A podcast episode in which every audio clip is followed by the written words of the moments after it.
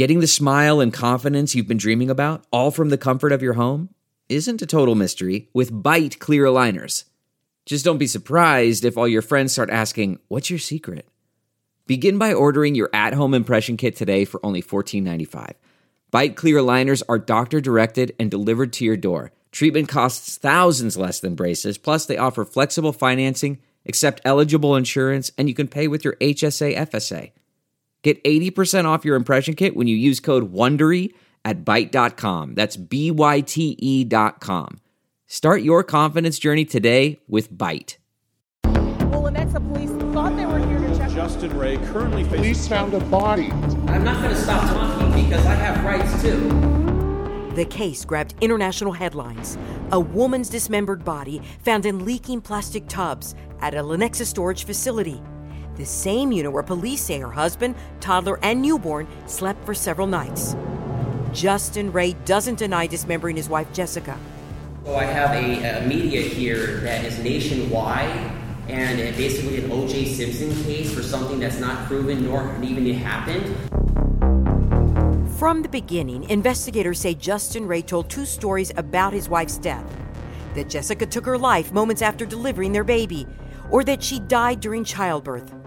Prosecutors say no matter what happened inside the hotel room, Jessica didn't make it out alive, and she didn't make it out in one piece. The accusations shocked the Kansas City community, but Rey argues everything he did was to protect his family. I have my children out there that their mother just killed herself, and you guys are kidnapped my children, our children, from their father at that time.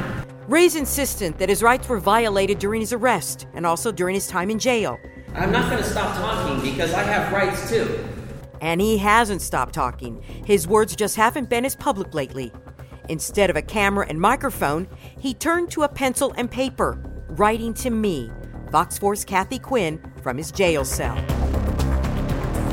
This is Fox 4 Crime Files, the Justin Rey letters.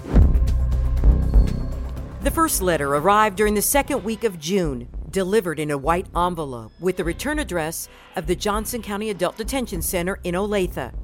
I found it in my mailbox at work, specifically addressed to me. The letter came from Justin Rey, and it wouldn't be the last one I would receive. By the time he'd written and I'd received the first handwritten letter from him, Justin Rey had already spent more than 8 months in a Johnson County jail cell.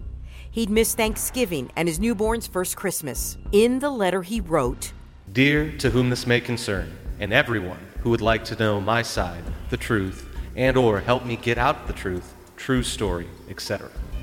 This is Justin Todd Rey, the man who dismembered his wife's dead body after she passed away after giving childbirth on Missouri soil, in Missouri, at a hotel suite. I am 100% sane, of sound mind, and have full awareness of my motives and actions on all matters, and need to tell my story, and my side of the story, the truth, out loud to the nation, on document. Slanderous lies from Lenexa PD and Johnson County, Kansas authorities is not the truth, and they have done many illegal and unconstitutional acts to me and my children, and I need the chance to reveal the truth. Hello? I first spoke to Rey over the telephone, and during that call I asked him why he contacted me about what he calls the truth. His response? He said he thought I was a compassionate person who could help him with his problems. He wanted to meet face-to-face, well, as face-to-face as you can get, at the detention center. The letter wasn't the only thing inside that first envelope that he mailed to me. It also contained a cover sheet, and it reads, Dear Kathy Quinn, this is Justin Todd Rey. I need you, please come and visit me ASAP. Please and thanks. Rey then provides information about visitation times and the fact that times differ depending on which cell he's assigned to. More than once in the letter, he writes please and thanks. Then he adds, A man is only as good as his word, and my word is bond. Honesty is one of the best policies, and I am not in any way mentally. I don't smoke, drink, or do drugs, nor any medications. Eventually, we did agree to a visit in jail. The day that I went, Justin Rey sat on the other side of a monitor, dressed in an orange jail-issued uniform. My first impression of him was that he was very, very anxious. He held the phone close to his body, almost huddled around it. He started speaking as soon as we sat down. Now, the words came out nonstop. It was almost like he memorized a timeline that he needed to get across without any interruption whatsoever. It's as if he had something that he needed to get out of his head. As we talked, he constantly glanced to make sure that no one else was listening. At least that's what it seemed like to me, even though he was the only one in the room. So basically, after our 60 minutes of talking at the jail, he seemed very, very anxious. He seemed like he wanted no one else to be listening to us. And what he wanted to get across was the truth. Justin Rey wrote and sent more than one letter to me, all handwritten. In his second letter, in our next episode, he talks about the charges against him.